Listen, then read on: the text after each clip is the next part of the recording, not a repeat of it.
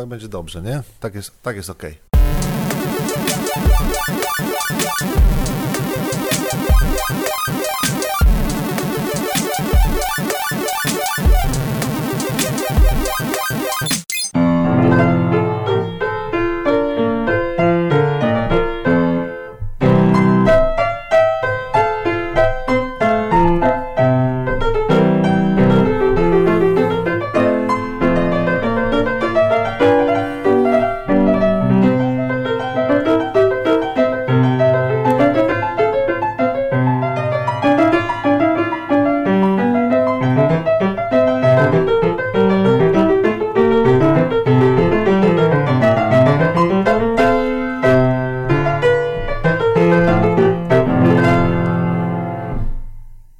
Piękne, ostre zakończenie. E, Witajcie słuchacze podcastu Hammerside. To jest odcinek, nie wiem który, bo jest to wciąż owiane tajemnicą, ale powracamy do nurtującego mnie od długiego już czasu tematu, y, dlaczego ja do jasnej cholery nie rozumiem muzyki. I tak jak poprzednim razem, y, będzie pomagał mi ten temat y, zgłębiać mój gość i serdeczny przyjaciel Krzysztof Dys. Dzień dobry, cześć. A jakby ktoś się nie zorientował, to to, co grał Krzysztof, to był y, utwór y, pana Jana. Pana Jana Sebastiana Bacha. To był początek koncertu włoskiego Jana Sebastiana Bacha. I zupełnie nie jest to y, przypadek, że właśnie od Bacha zaczynamy ten odcinek, bo ten odcinek będzie właśnie o nim, tym Bachu. Przynajmniej w początkowych założeniach. Zobaczymy, jak daleko dobrniemy. Ale w- przy okazji nagrania poprzedniego naszego wspólnego odcinka, który było już jakiś czas temu, dałeś mi takie, no, nie boimy się tego słowa, po prostu zadanie domowe, żeby zacząć od Bacha. Trwało to rok, Krzysiu, ale zacząłem od Bacha, wyobraź sobie. I czego, i czego słuchałeś? Właśnie chciałem powiedzieć, że to zadanie okazało się trudniejsze niż się spodziewałem. Słuchałem tego, co akurat y, miałem pod ręką, że tak powiem. Czyli zacząłem od czegoś, mówię, a zacznę sobie od lekkiej tematyki i zacząłem od czegoś, co zwie się koncerty brandenburskie. No to wcale nie są lekkie, lekkie historie, to są takie tak zwane prototypy koncertów fortepianowych, które, które mm, były tworzone już po epoce baroku, czyli w, czyli w klasycyzmie i, i w romantyzmie i, i wyżej. Były to koncerty mm, brandenburskie, koncerty zawierały w sobie kadencje i to były pierwsze kadencje wirtuozowskie, które właśnie Bach na, e, pisał, dlatego uważa się je za prototypy koncertów e, formy, formy koncertowej, która jest nam dzisiaj znana. Okej, czyli y, mamy już pierwsze, że tak powiem, y, dokonanie, nazwijmy to pana Bacha. No. To teraz jako totalnemu lajkowi po raz kolejny Ci przypominam, że moja wiedza o muzyce sprowadza się do tego, ten utwór mi się podoba, a ten trochę mniej, e, a także ten utwór wzbudza we mnie takie emocje, a ten inne. No, Cudo. Więc y, od razu pierwsze pytanie. Użyłeś stwierdzenia kadencja. Wyjaśnić. Kadencja. Kadencja jest e, e, instrumentalnym zwię, zwieńczeniem treści muzycznej przez solistę. Tak, a czy, że jako jesteśmy w takich fantastycznych zupełnie okolicznościach, bo nie wiem, czy się zorientowaliście, to co przed chwilą leciało, ten kawałek Bacha, to nie był odtwo- odtworzony z płyty, tylko Krzysztof zagrał to na żywo, bo dzisiaj nagrywamy y, z jego osobistej przestrzeni życiowo-nagraniowej, to znaczy siedzimy sobie przy jego fortepianie i rozmawiamy o muzyce, jak to wspaniale w ogóle się czuje. tutaj. No, no oczywiście, bez, e, bez, bez ironii oczywiście. No to powiedz mi teraz jakieś takie szybkie demo kadencji. Szybkie demo kadencji? Tak. Tak, żebym, żebym usłyszał, bo może jak mi powiesz, a potem usłyszę, to zrozumiem natychmiast. Wiesz, jak słuchasz koncertu, to koncert zawiera jeden temat, bądź dwa tematy, bądź nawet trzy tematy może zawierać, w zależności od tego, w której części się znajdujemy koncertu, w którym miejscu. Jeżeli założymy, że koncert ma trzy części, to kadencja pojawia się w pierwszej części. Allegro. Tak, al, część Allegro to może być, może być pierwsza część koncertu. I Jest to, tak jak wspomniałem, y, miejsce, które jest zarezerwowane dla solisty. Czyli jeżeli jest koncert fortepianowy, to pianista gra kadencję solo. Czyli zupełnie Wszyscy wszyscy odpoczywają. Inni, tak, odpoczywają Odpoczywają, i słuchają, co Tak. główny bohater ma do przekazania. I on rozwija myśl, rozwija myśl. E, I się popisuje, bo to były właśnie ideą tworzenia kadencji było ukazanie jej e, wirtuozowskiego charakteru. Okej, czyli, czyli, czyli to był taki, to były utwory, którymi Bach chciał pokazać, patrzcie jak ja umiem. Dokładnie. To było coś, czego y, ludzie nie rozumieli bądź nie lubili właśnie, właśnie wtedy, kiedy kiedy pisał te, te, te, te, dziesiątki tych kantat, mm, on się po prostu popi popisywał, popisywał się, miał, miał wyobraźnię muzyczną niesamowitą. Zamiast grać proste kadencje, to on musiał zagrać... Oczywiście, to, był, to, nie, był, to nie był barok. To... To, to nie był cytat z Bacha, tak. ale, ale, prezentacja y, bajeranckiej kadencji. Tak, przepraszam, tutaj te odgłosy to jest e, Gucio, nasz kot. Pozdrawiamy Gucia, podcast jest prawdą, niczego nie ukrywamy. Są tutaj z nami koty, jeden buszuje w kuchni, drugi siedzi mi na kolanach. Y, dobrze, Krzysztof, no to y, było tak.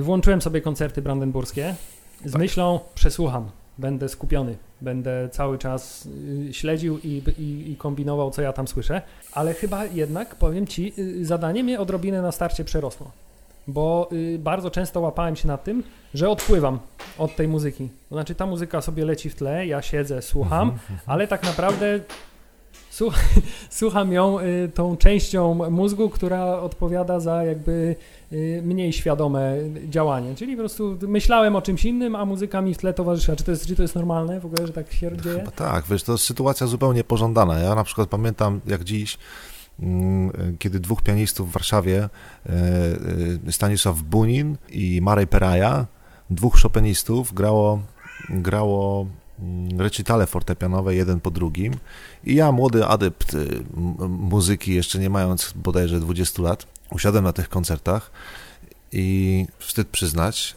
ale nie pamiętam recitalu Maria Perai. Odpłynąłeś. To po prostu spałem na tym, koncer na tym koncercie. I, I to jest też oprócz, oprócz wszystkich aspektów merytoryczno-intelektualnych muzyki, na którym się muzycy skupiają i, i robią to wszystko, żeby słuchacza mm, właśnie, właśnie no, żeby zadowolić jego te, te, te wszystkie podłoża no nie wiem, estetyczno-humanistyczne, nie wiem. Muzyka ma po prostu wprowadzić nas w, relaks, w relaks też, nie? Czyli, czyli tak naprawdę działanie pożądane, może niekoniecznie... Takie techniczne działanie, nie? To jest takie technicz, techniczne działanie. Dzięki, że mi przerwałeś, bo mogłem ci przerwać.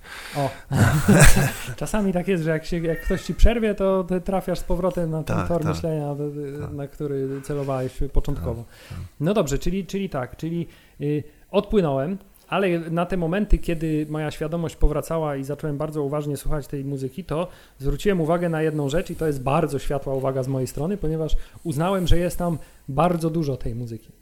To znaczy, że tam się ciągle coś dzieje. Odnoszę takie wrażenie, że tam cały czas jest. I mało tego, oprócz tego, że to się dzieje, to to się dzieje na kilku płaszczyznach jednocześnie. Znaczy, tam jest kilka instrumentów i każdy cały czas gra. Jak w filmie o Mozarcie, za dużo nut.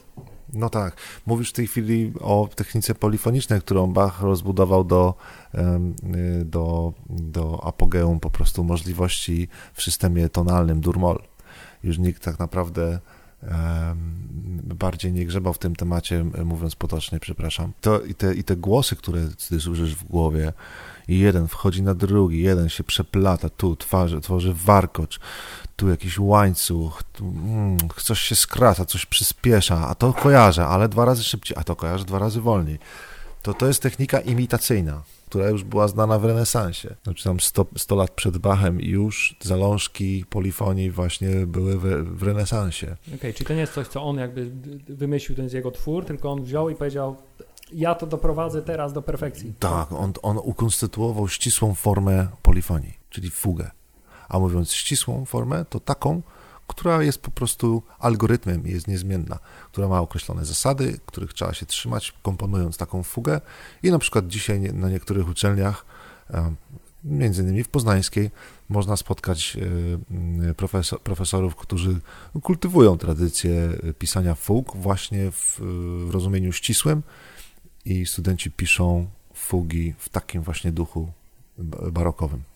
Okej, okay, no to jest taka, taki jeden z takich terminów, które prawdopodobnie wiele osób, podobnie jak ja, znaczy jak, jak słyszy Bach, to gdzieś tam w tle głowy pojawia się słowo fuga, mimo że nie do końca wiadomo, co to jest, ale gdzieś tam fugi, Bacha, gdzieś, gdzieś zawsze w głowie się pojawiają. No to dobrze, czyli y, polifonia, fuga, jak to działa? No, tu by się przydał przykład muzyczny tej, tych, tych historii, nie, twoich? No, tylko koniecznie, tak. Okej, okay, mamy tutaj przykład y, Das Volten Perite Clavier. Czyli y, dobrze natemperowany. Tak, dobrze natemperowany klawes, klawis, klawis, klawesyn. Klawier. Tak, Klawisz. dobrze nastrojony y, y, klawesyn, czyli jedna z tych takich. y, Nie wiem, to była książka, to było zbiór utworów. Zbiór, zbiór utworów 24 preludiów i fug, Bóg 1 i Bóg 2, czyli zeszyt pierwszy 24 i zeszyt drugi 24. Bardzo pracowity był Bach, bardzo pracowity był. No gdzieś, gdzieś czytałem, że ponad tysiąc utworów za swojego życia skomponował, to znaczy, że Katalogow, w katalogu ma, nie? Ponad tak, tysiąc. nie jestem też najlepszy w, dzieleniu tak zupełnie z głowy, ale 65 lat życia, załóżmy, że od którego życia roku życia mógł zacząć komponować. Pewnie dosyć wcześnie, jak to geniusze mają w zwyczaju, ale nawet jeśli powiedzmy, że 15, no to przez 50 lat napisać 1000 utworów, to jest 200 utworów rocznie, to jest prawie co drugi dzień musiał wykładać z siebie jakieś dzieło, co jest zupełnie niesamowitym wynikiem, jeśli dobrze policzyłem, ale chyba tak. Bez komputerów, kserokopiarek, Tak jest i wszystko y, ładnie, y, nie wiem, wtedy chyba gęsim piórem y, przepisywano. zapisywane y, na, chciałem się powiedzieć pergaminach, ale nie wiem, czy to już te czasy. W, w szalonym tempie w zasadzie, bo kantata, którą pisał na niedzielę, a, a musiała być wykonana rano w kościele w, nie, w niedzielę, ona musiała być gotowa na czwartek, żeby móc szybko w nocy przepisać nuty, dać muzykom. Oni musieli się tego nauczyć. W zasadzie była jedna próba w sobotę i w niedzielę już było grane. I rozumiem, że na następną niedzielę musiała być nowa kantata, bo przecież Bo umowa obowiązuje. umowa tak. obowiązuje, no i trochę wstyd grać dwa razy pod rząd to samo. W końcu do kościoła przychodzi się posłuchać muzyki, a przynajmniej kiedyś się prawdopodobnie przychodziło. Dobrze, ale powróćmy w takim razie do y, Tak. y, piękne określenie dobrze natemperowanego klawesynu. Tak. I demonstracja krótka, czego czym może być y, fuga, bo może to mi pomoże y, zrozumieć koncepcję. Ja tylko wiem, że to ma jakieś szalenie też silne y, w ogóle oparcie w matematyce i, w y, zasadach jakichś. Tak, no fuga na pewno ma temat. To jest pierwsza rzecz. Nie? Temat. Może mieć też drugi temat, który może pójść wcześniej, ale nie musi mieć. Fuga musi mieć minimum trzy głosy. Czyli musi być trzygłosowa lub więcej. Na przykład czterogłosowa, pięciogłosowa bądź sześciogłosowa. I ten temat, on, on właśnie, tak jak, tak jak wcześniej powiedziałem, on się przewija w różnych głosach. On się pojawia w różnych głosach. Jak mamy pierwszą fugę z Dals Volten Pelite Clavier Book One i zagramy temat, jak on brzmi.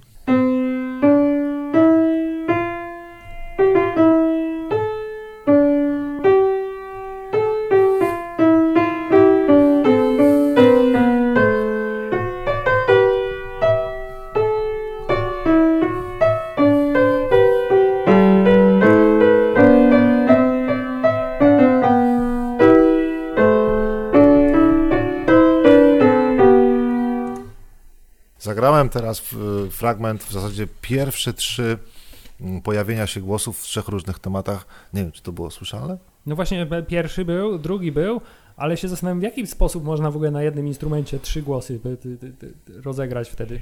Albo cztery i pięć, nie? Przecież masz tylko dwie ręce. No, ale aż 10 palców. Aha, czyli rozumiem, to już jest podział na poszczególne palce. Tak. Okej, czyli rozumiem, że teraz jeśli mamy jeden instrument, to tych głosów w takim utworze może się pojawić y, 4-5. I teraz z, z kolejnymi instrumentami ta liczba się gdzieś tam może y, zwiększać. tak, nie ma limitu. Nie ma limitu, y, chyba że jest to ostatnie dzieło Bacha, gdzie umiera nie skończywszy go i wtedy powstaje limit właśnie. Tak, ale teraz mamy Artificial e, Intelligence.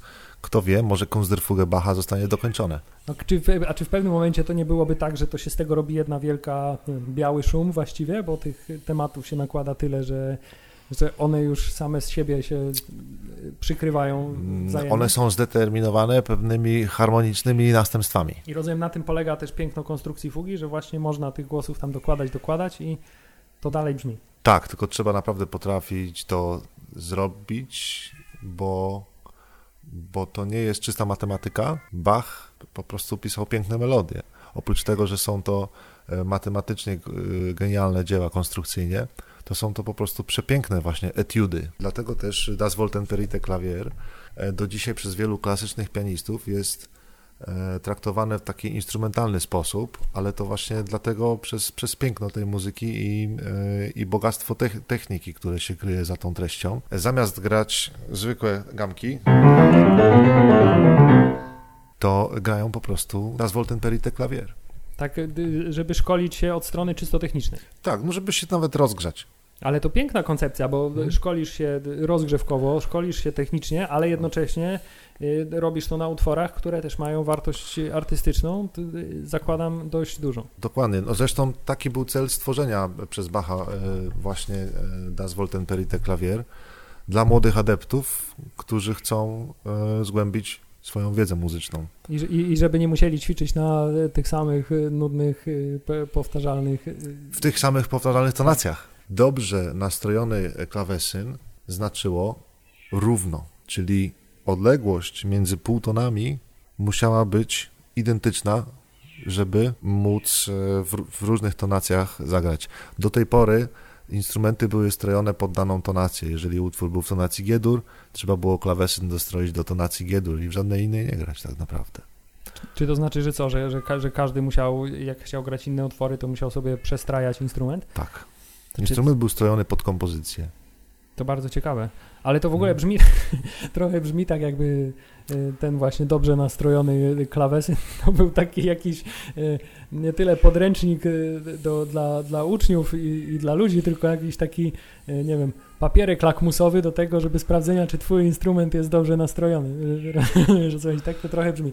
Ale okej, w ogóle, bo w ogóle zacznijmy od tego, że za czasów Bacha czegoś takiego jak fortepian jeszcze nie było. No nie, to nie było. Fortepian dopiero powstał.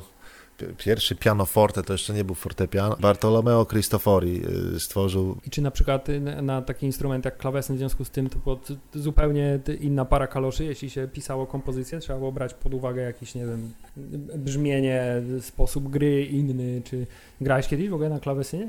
Grałem, no bardzo trudno, to jest w ogóle inny instrument. My mamy tutaj duży ciężar pod palcem jednak, pianiści.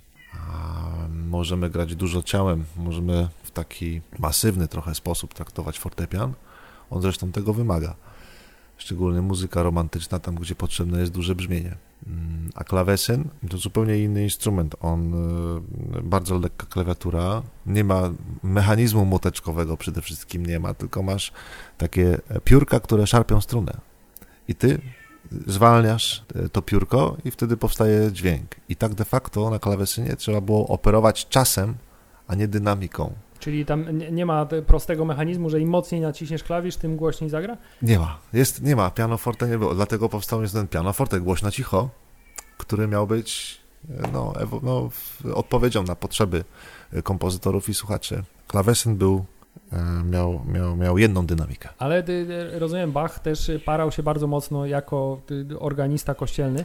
No. Parał się też bardzo mocno komponowaniem na organy, gdzie już ta dy- dynamika jest chyba dużo, dużo, dużo większa, co? Tak, i no, na organach.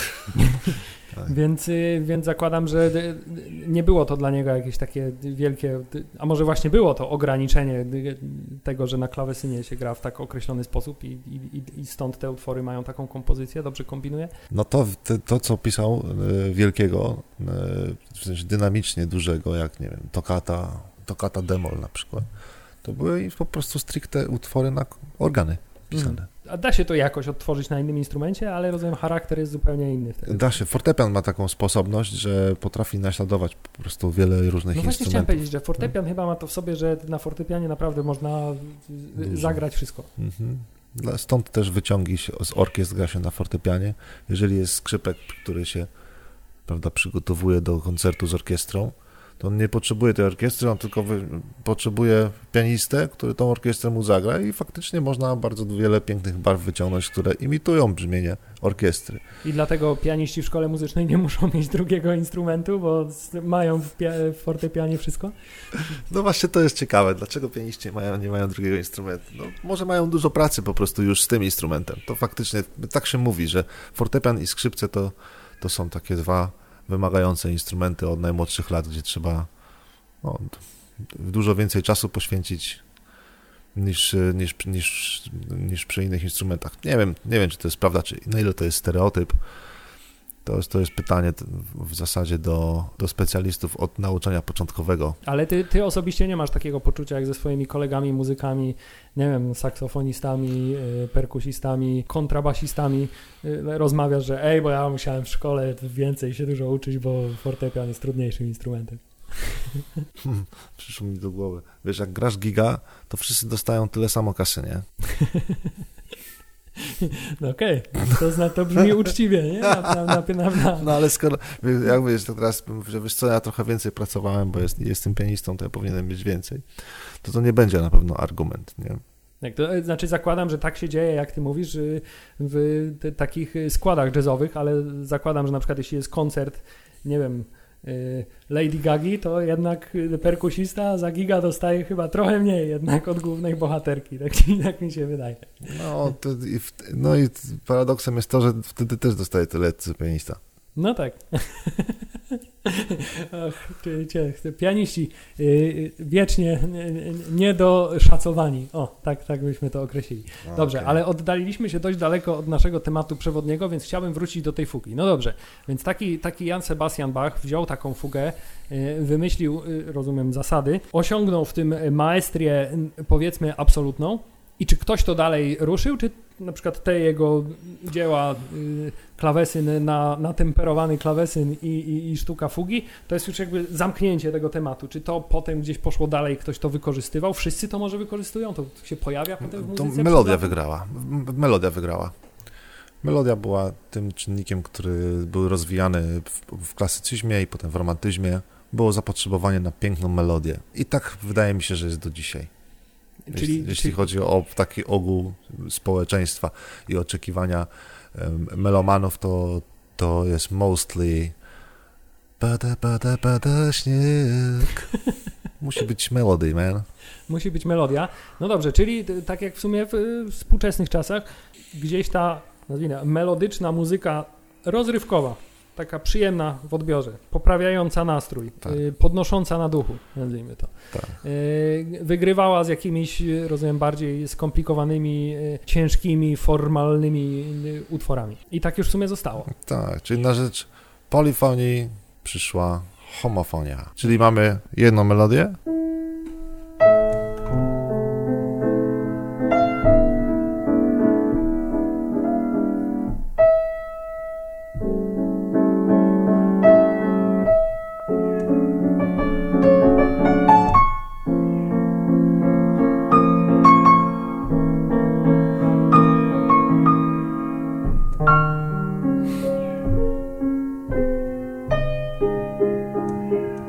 podział, mamy jasny podział na melodię i na akompaniament, czyli to, da, da, da, da. I powiem ci, to słyszę. No to... I wydaje mi się, że rozumiem. To był zainspirowany Chopinem fragment y, tam w preludium, nie? Tak. Chopina, ale to do, dosyć daleko, ta, to jest już taka homofonia. Właśnie romantyzm, nie? Romantyzm. W klasycyzmie mamy tam Józefa Haydna, Ludwig van Beethoven e, czy genialny Mozart. Okej, okay, czyli, czyli teraz tak, taki Bach wziął, zajmował się polifonią. A nie tylko. O, to, no, no właśnie, nie chciałem tylko. zapytać. Tworzył fugi, to jest y, w dużej mierze to, y, co po nim, nazwijmy to, zostało i tak. co y, z tego, co tutaj tak trochę rozmawiamy, wynika, jest głównie takim e, historycznym, ale też i techniczno formalną spuścizną jego. I teraz, dlaczego od tego potem y, uciekli wszyscy? To się znudziło im, czy, czy na czym to polegało? Tak mniej więcej. Ludzie chcieli słuchać czego innego. Czyli jednak, czyli jednak to, że ja odpływam przy tej muzyce i nie potrafię się na niej skupić, to y, ludzie z tamtych czasów też to być może podzielali i w związku z tym żądali czegoś y, łatwiejszego y, do odbioru? Może tak, ale wiesz, zauważ, że na przykład nie da się też odpłynąć przy złej muzyce, nie? To też Zła prawda. muzyka będzie ci na tyle przeszkadzać, że ją po prostu wyłączysz, nigdy jej nie włączysz, wyrzucisz, połamiesz. A jak masz dobrą muzykę, to ta definicja tej dobrej muzyki jest między innymi właśnie też taka, że możesz przy niej się zrelaksować, czyli możesz słyszeć, nie musisz słuchać. I e, ta, ta, ta, ta konstrukcja dzieł Bacha właśnie ma tą przewagę nad jakąkolwiek muzyką, że jej nie trzeba wartościować, ona po prostu jest, to jest pewien status quo i jeden słucha, drugi odpływa, jest ok. A ja rozumiem twoje pytanie, dlaczego ludzie wybrali melodię, e, dlaczego, no chcę, no proste, no, Chcieli, pro, chcieli prostej, prostszej. tak jak dzisiaj. Tak, to, to do tego dąży. Nie wiem, czy wiesz, ale powstała pierwsza klasa disco polo w Polsce. W sensie do nauki tego Tak. typu muzyki. Tak. No proszę, nie wiedziałem, że... Pada, pada, pada, śnieg. I prawdopodobnie też tam y, rozważane są y, zasady konstrukcji y, dzieła disco polo, No jestem ciekaw, kto będzie tam, myślałem, żeby na warsztaty pojechać. A to jest, a to jest Może bardzo się czegoś nauczę. Czy też organizują Chociaż dla nie. doświadczonych muzyków i dorosłych takie warsztaty? Od Bacha do disco polo. Y, Piękny, No. piękny, piękny y, skok y, czasowo-tematyczny. No. Okej, ale mówiłeś, że Bach to nie tylko polifonia, nie tylko fuga, to także cały szereg i tutaj to ja wiem nawet, takich klasycznych właśnie dzieł stricte też użytecznych właściwie, bo właśnie tych dzieł kościelnych. Tak, tak. Ave Maria na przykład. Piękna melodia. Piękna melodia. To mamy Bach. Mamy zresztą inspirowana tutaj tym pierwszym preludium.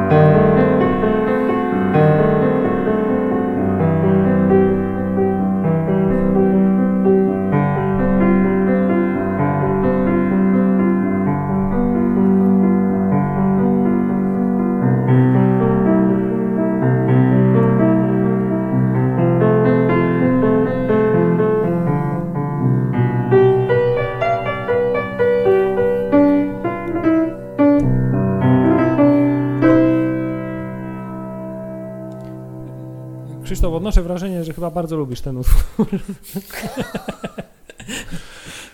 E, no tak, tak, lubię. Lubię, lubię. No i to jest właśnie zalążek do mojego kolejnego pytania i takiej ciekawostki, y, y, jeśli chodzi o, o Bacha. Czy to jest tak, że y, na przykład ty jesteś muzykiem z, obecnie z dość innej działki sztuki, dużo bardziej improwizatorskiej, nazwijmy to.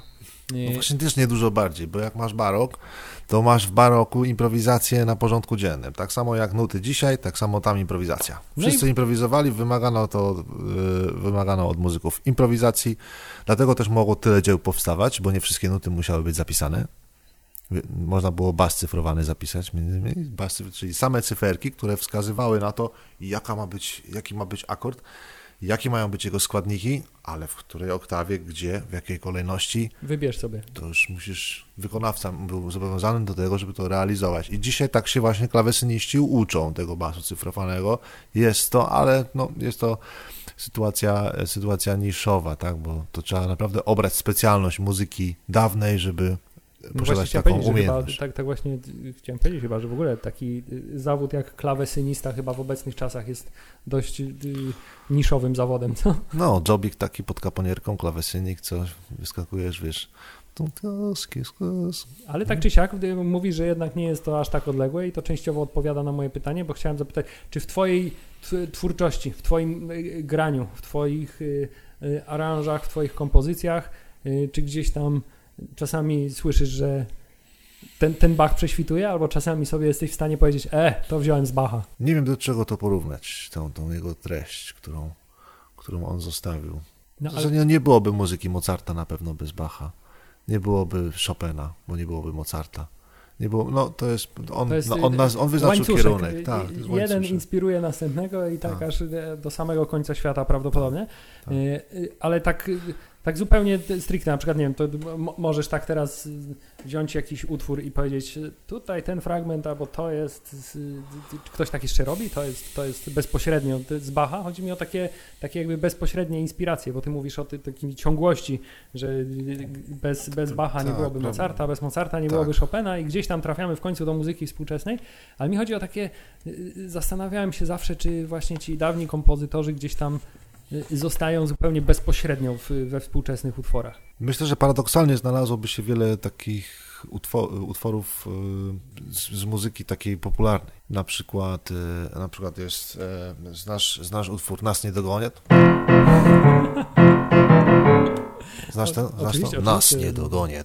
Tak, tak, tak. Że ten utwór został wzięty nie akurat z Bacha, ale z pola Hindemita, sonaty Hindemita. I to tak wzięty, masz na myśli tak po prostu bezpośrednio zainspirowany. Tak, no zerżnięty. O, właśnie tak, te, te, tego słowa szukałem, tak. No, niestety. Znaczy niestety, no ta, na tym to polegało. A tak bardziej twórczo, czy na przykład takie y, y, twórczość Bacha, na przykład taka fuga, jedna, druga fuga, albo jakiś preludium. Y, to jest dobry taki temat inspiracyjny dla muzyka jazzowego do tworzenia własnej kompozycji, w sensie tak na bazie, nazwijmy to na bazie Bacha. Na, na pewno muzyka baroku jest bardzo wdzięczna do, do improwizacji ze względu na e, swoją lo, logikę harmoniczną i sama idea improwizacji w baroku jakoś pokrywa się z, z, z improwizowaniem w muzyce jazzowej, bo no, improwizacja jest nieodłącznym czynnikiem po prostu e, jazzu. Jeśli mowa o E, o, jeżeli przyjmiemy, że jazz może być gatunkiem, to on musi mieć w sobie tą improwizację. Czekaj, czekaj, czekaj. Jeśli dobrze pamiętam naszą poprzednią rozmowę, musi tak. być swing, musi być improwizacja. Dokładnie. I jeszcze coś musi być? No, tam jeszcze mówił ten, y, y, według, według pana Colliera, y, to, to jeszcze ten element ekstatyczny. No, ale ja tu nie wspominam o elemencie ekstatycznym, bo element ekstatyczny to, to jest rzecz, która w mojej opinii powinna E, się znajdować po prostu w każdym gatunku muzycznym. No, dlaczego tylko w jazzie ma być element ekstatyczny? Dlaczego, dlaczego tylko w jazzie ludzie mają przeżywać tą ekstazę, nirwanę wraz z muzykami, muzycy wraz z publicznością? Myślę, że nie jeden koncert muzyki współczesnej, czy w ogóle klasycznej w takim koncercie jest obecny element ekstatyczny. Ale to właśnie to, to chyba też mówiliśmy w poprzednim odcinku, bo ja Aha. słyszałem taką definicję jazzu, okay. że to jest, to, to chyba powtarzę teraz, że to jest y, Y, taki rodzaj muzyki, gdzie muzycy na scenie bawią się lepiej od publiczności Doskonałe. w trakcie koncertu. I chyba może to na tym ta ekstatyczność ma polegać. Że, jest, że lewitują. Tak jest. Y, a publiczność y, stara się, stara się tylko ich dogonić. No dobrze, czyli nie, to nie jest tak, że Bacha wstawiamy do szuflady, ewentualnie wrzucamy go jako ćwiczenia rozgrzewkowe dla młodych adeptów muzyki, tylko, tylko do dzisiaj mo można, że tak powiem, z niego, z niego czerpać. Można, można, oczywiście. Można na przykład wziąć ten utwór pierwszy, który tak bardzo lubię. Po raz kolejny. Prawda? To preludium pierwsze.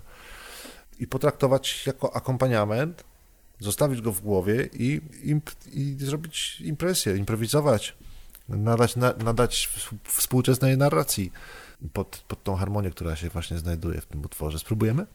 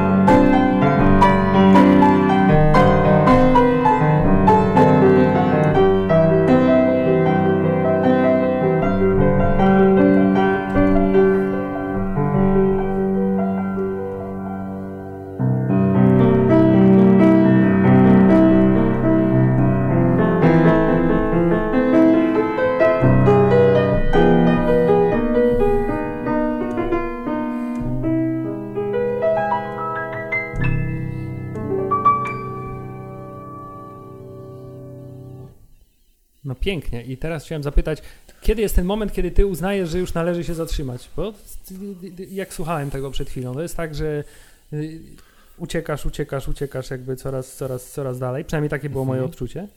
Y, od tego głównego tematu, potem trochę wracasz, potem znowu trochę uciekasz i to na tym rozumiem polega improwizacja, ale kiedy, jak, skąd wiadomo kiedy się zatrzymać? W sensie, ja po prostu, ile, ile byś mógł tak jeszcze na przykład sobie siedzieć i improwizować na bazie takiego utworu? Aha, w ten, w ten sposób. Ja w tej chwili zagrałem cały utwór, czyli całą jego formę, dokładnie taką samą ilość taktów, tylko że część zagrałem improwizując i część w oryginale, tylko dużą część jednak, jednak improwizowałem a wracam do y, oryginalnej treści, żeby dać poczucie samemu sobie i słuchaczowi, że, że jesteśmy w domu, że tak, jest ok, tu jestem, tak? To już słyszałem, raz, drugi, piąty słyszałem, tu się czuję bezpiecznie. Tak? Czyli, czyli jednak dbasz o tego słuchacza, żeby bawił się przy tym równie dobrze jak ty. Że, nie, no, żeby był spokojny przede wszystkim. Nie? Żeby, żeby, żeby był spokojny i wiedział tak naprawdę y, raz na jakiś czas usłyszał... Że jest, na, że jest na orbicie, że jest na orbicie i nic mu nie grozi. Czyli to jest tak, naprawdę dość wdzięczny temat do improwizowania. Bardzo. Bardzo.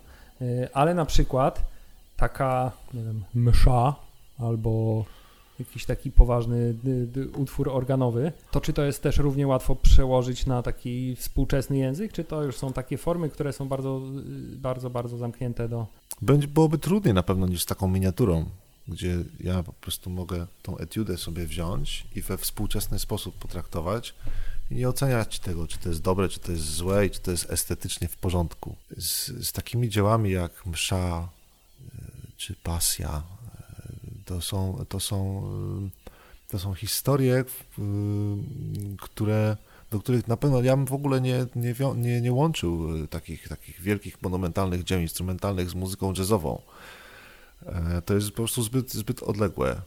Natomiast samo łączenie jazzu z, ta, z taką z, z, klasyką też, też jest dyskusyjne, czy w ogóle to robić, czy tego nie robić, bo jazz z klasyką trzeba łączyć, ale trzeba zdecydować się, czy pozostajemy w gatunku muzyki klasycznej, czy w gatunku muzyki jazzowej. I to jest trudne, bo jazz w niektórych kręgach nie jest w ogóle uważany za gatunek, a jest uważany za pewną stylistykę, która pasuje do wszystkiego i trzeba bardzo, i trzeba bardzo uważać, gdzie to, gdzie to e, aplikujemy. A co aplikujemy? Właśnie ten swing, właśnie tą improwizację. Jakbyśmy zrobili to na siłę, czyli wymusili połączenie muzyki Bacha w jakimś dziele monumentalnym i jazzu, no na pewno byśmy musieli e, zdecydować na e, postawienie na gatunek muzyki klasycznej.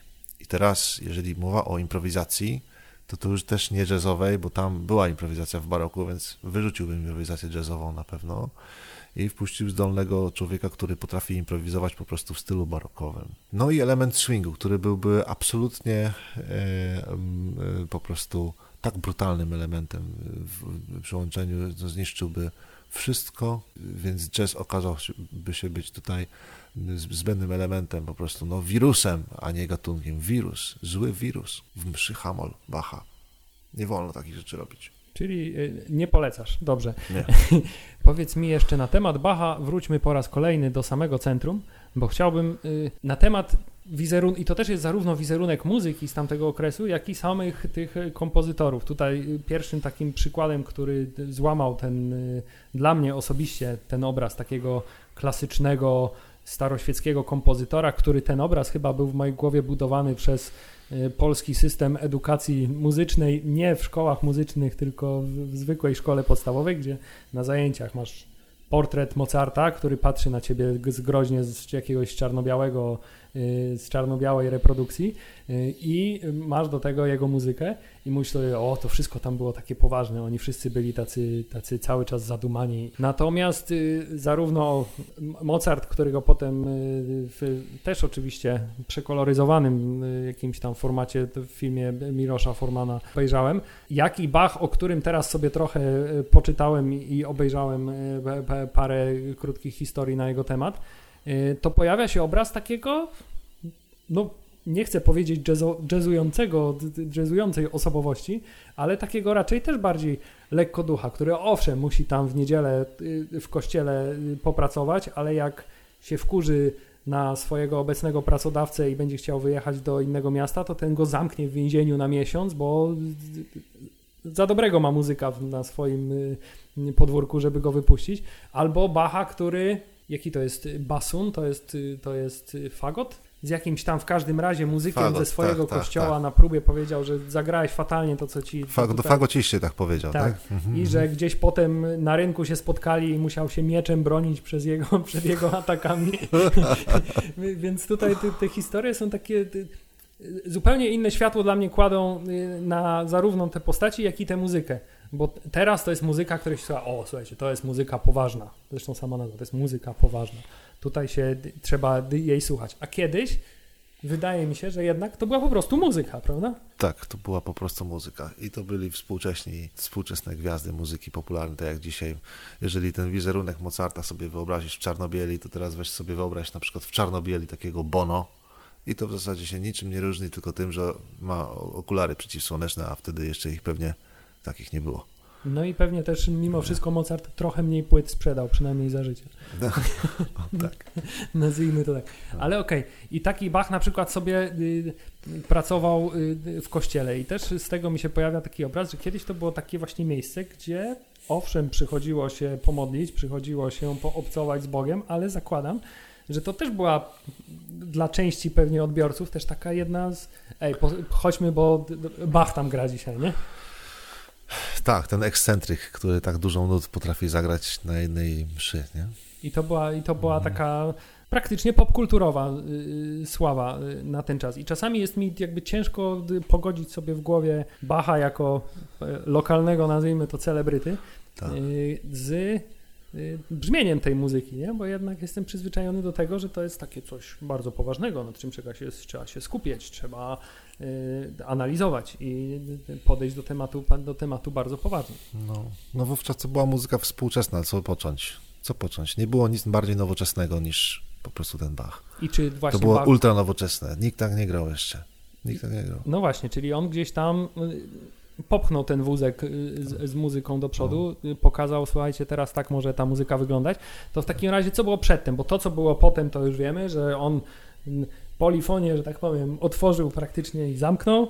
Ludzie stwierdzili, wolimy jednak y, ładną melodyjkę. Tak. A co było przedtem? No przede wszystkim nie było takiej wirtuozerii, jaką Bach zaproponował w tym kościele, grając, akompaniując.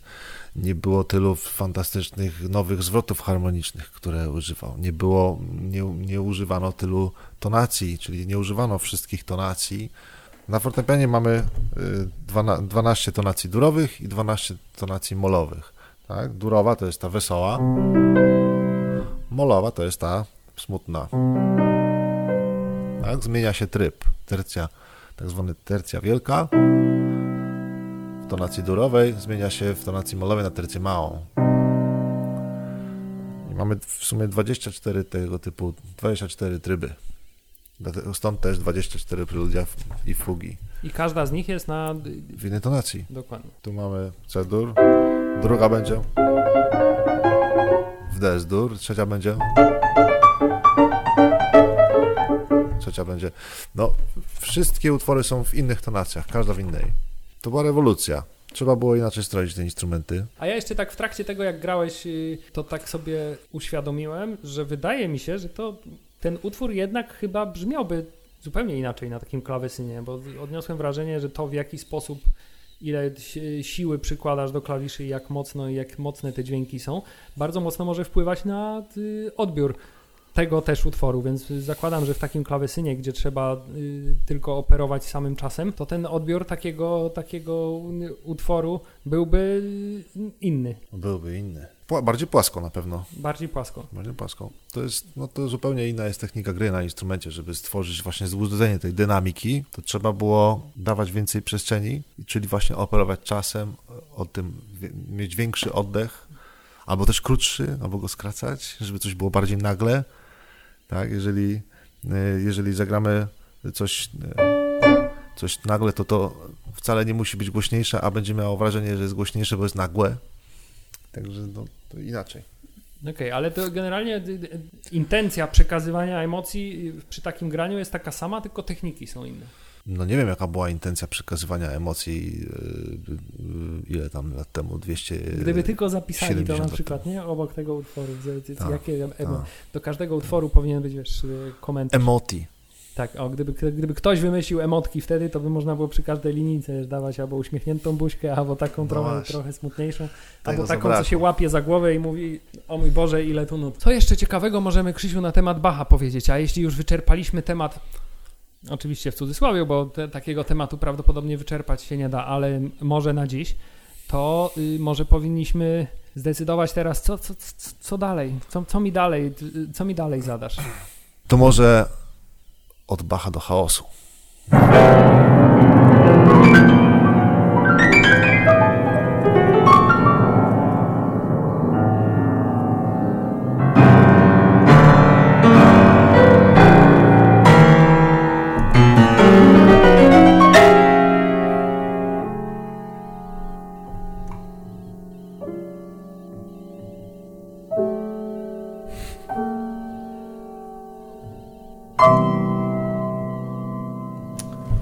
Ale końcówka była bardzo optymistyczna, przyznać.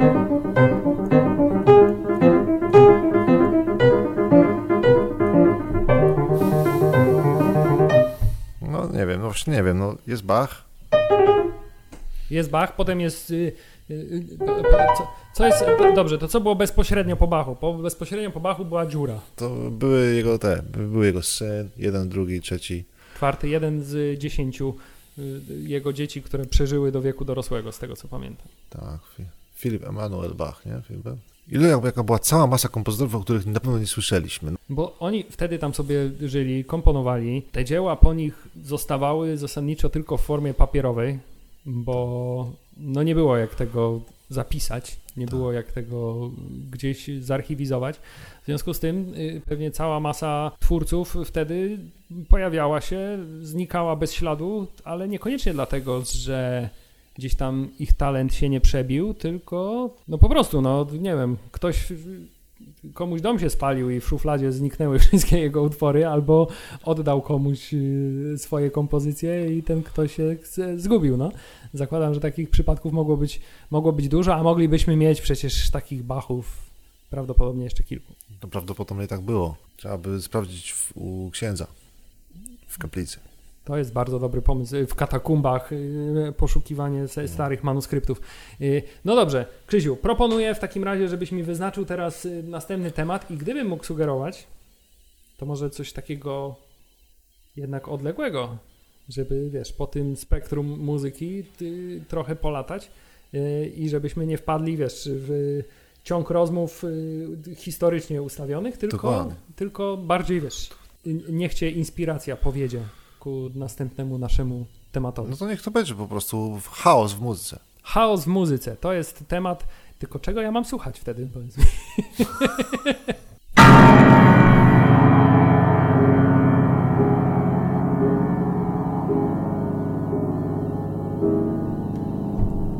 Krytyka muzyki XX wieku. Dobrze, to tutaj będę liczył w międzyczasie na Twoją bardzo, że tak powiem, usilną pomoc y, w dobieraniu sobie materiału do przesłuchania, bo mm, tutaj, o ile w Bachu, wiesz, każdy zna nazwisko Bach, to zakładam, że y, muzycy, którzy w XX wieku tworzyli coś, co nazwałeś chaosem w muzyce, pewnie te nazwiska jednak są trochę mniej znane. Pewnie trochę mniej, ale, ale to zmienimy. Tak jest, to jest bardzo dobra konkluzja. Krzysiu, dziękuję Ci uprzejmie za naszą dzisiejszą rozmowę i nasze dzisiejsze spotkanie. Dziękuję. Było mi bardzo miło i jestem bardzo z nas dumny, że wreszcie wpadliśmy na ten jakże y, y, wybitny pomysł, że skoro y, prowadzimy rozmowę z y, pianistą, to że może jednak na przykład można by ją nagrać przy fortepianie. To jest zupełnie rewolucyjny pomysł, wydaje mi się. I jeszcze nastrojony w, s- w stroju barokowym 432 Hz. Właśnie, chciałem powiedzieć, że o tym nie wspomnieliśmy. Nie bę- Dobrze, będzie to lekkie nadużycie, jeśli powiem, że specjalnie na potrzeby naszego podcastu Krzysztof swój fortepian przestroił na, jak to pięknie określił, strój E, barokowy. A rozkreślne 432 Hz. I myślę, że chyba wszyscy nasi słuchacze zupełnie bezproblemowo usłyszeli te różnice, y, a nawet jeśli jej nie usłyszeli, to ją poczuli w Twoim graniu. No, na bank, w kościach. Dobrze, Krzysztof, słyszymy się następnym razem to jeszcze wiesz, tak żeby klamrą kompozycyjną zakończyć, to jakiś dźwięk, który nas ku końcowi poprowadzi.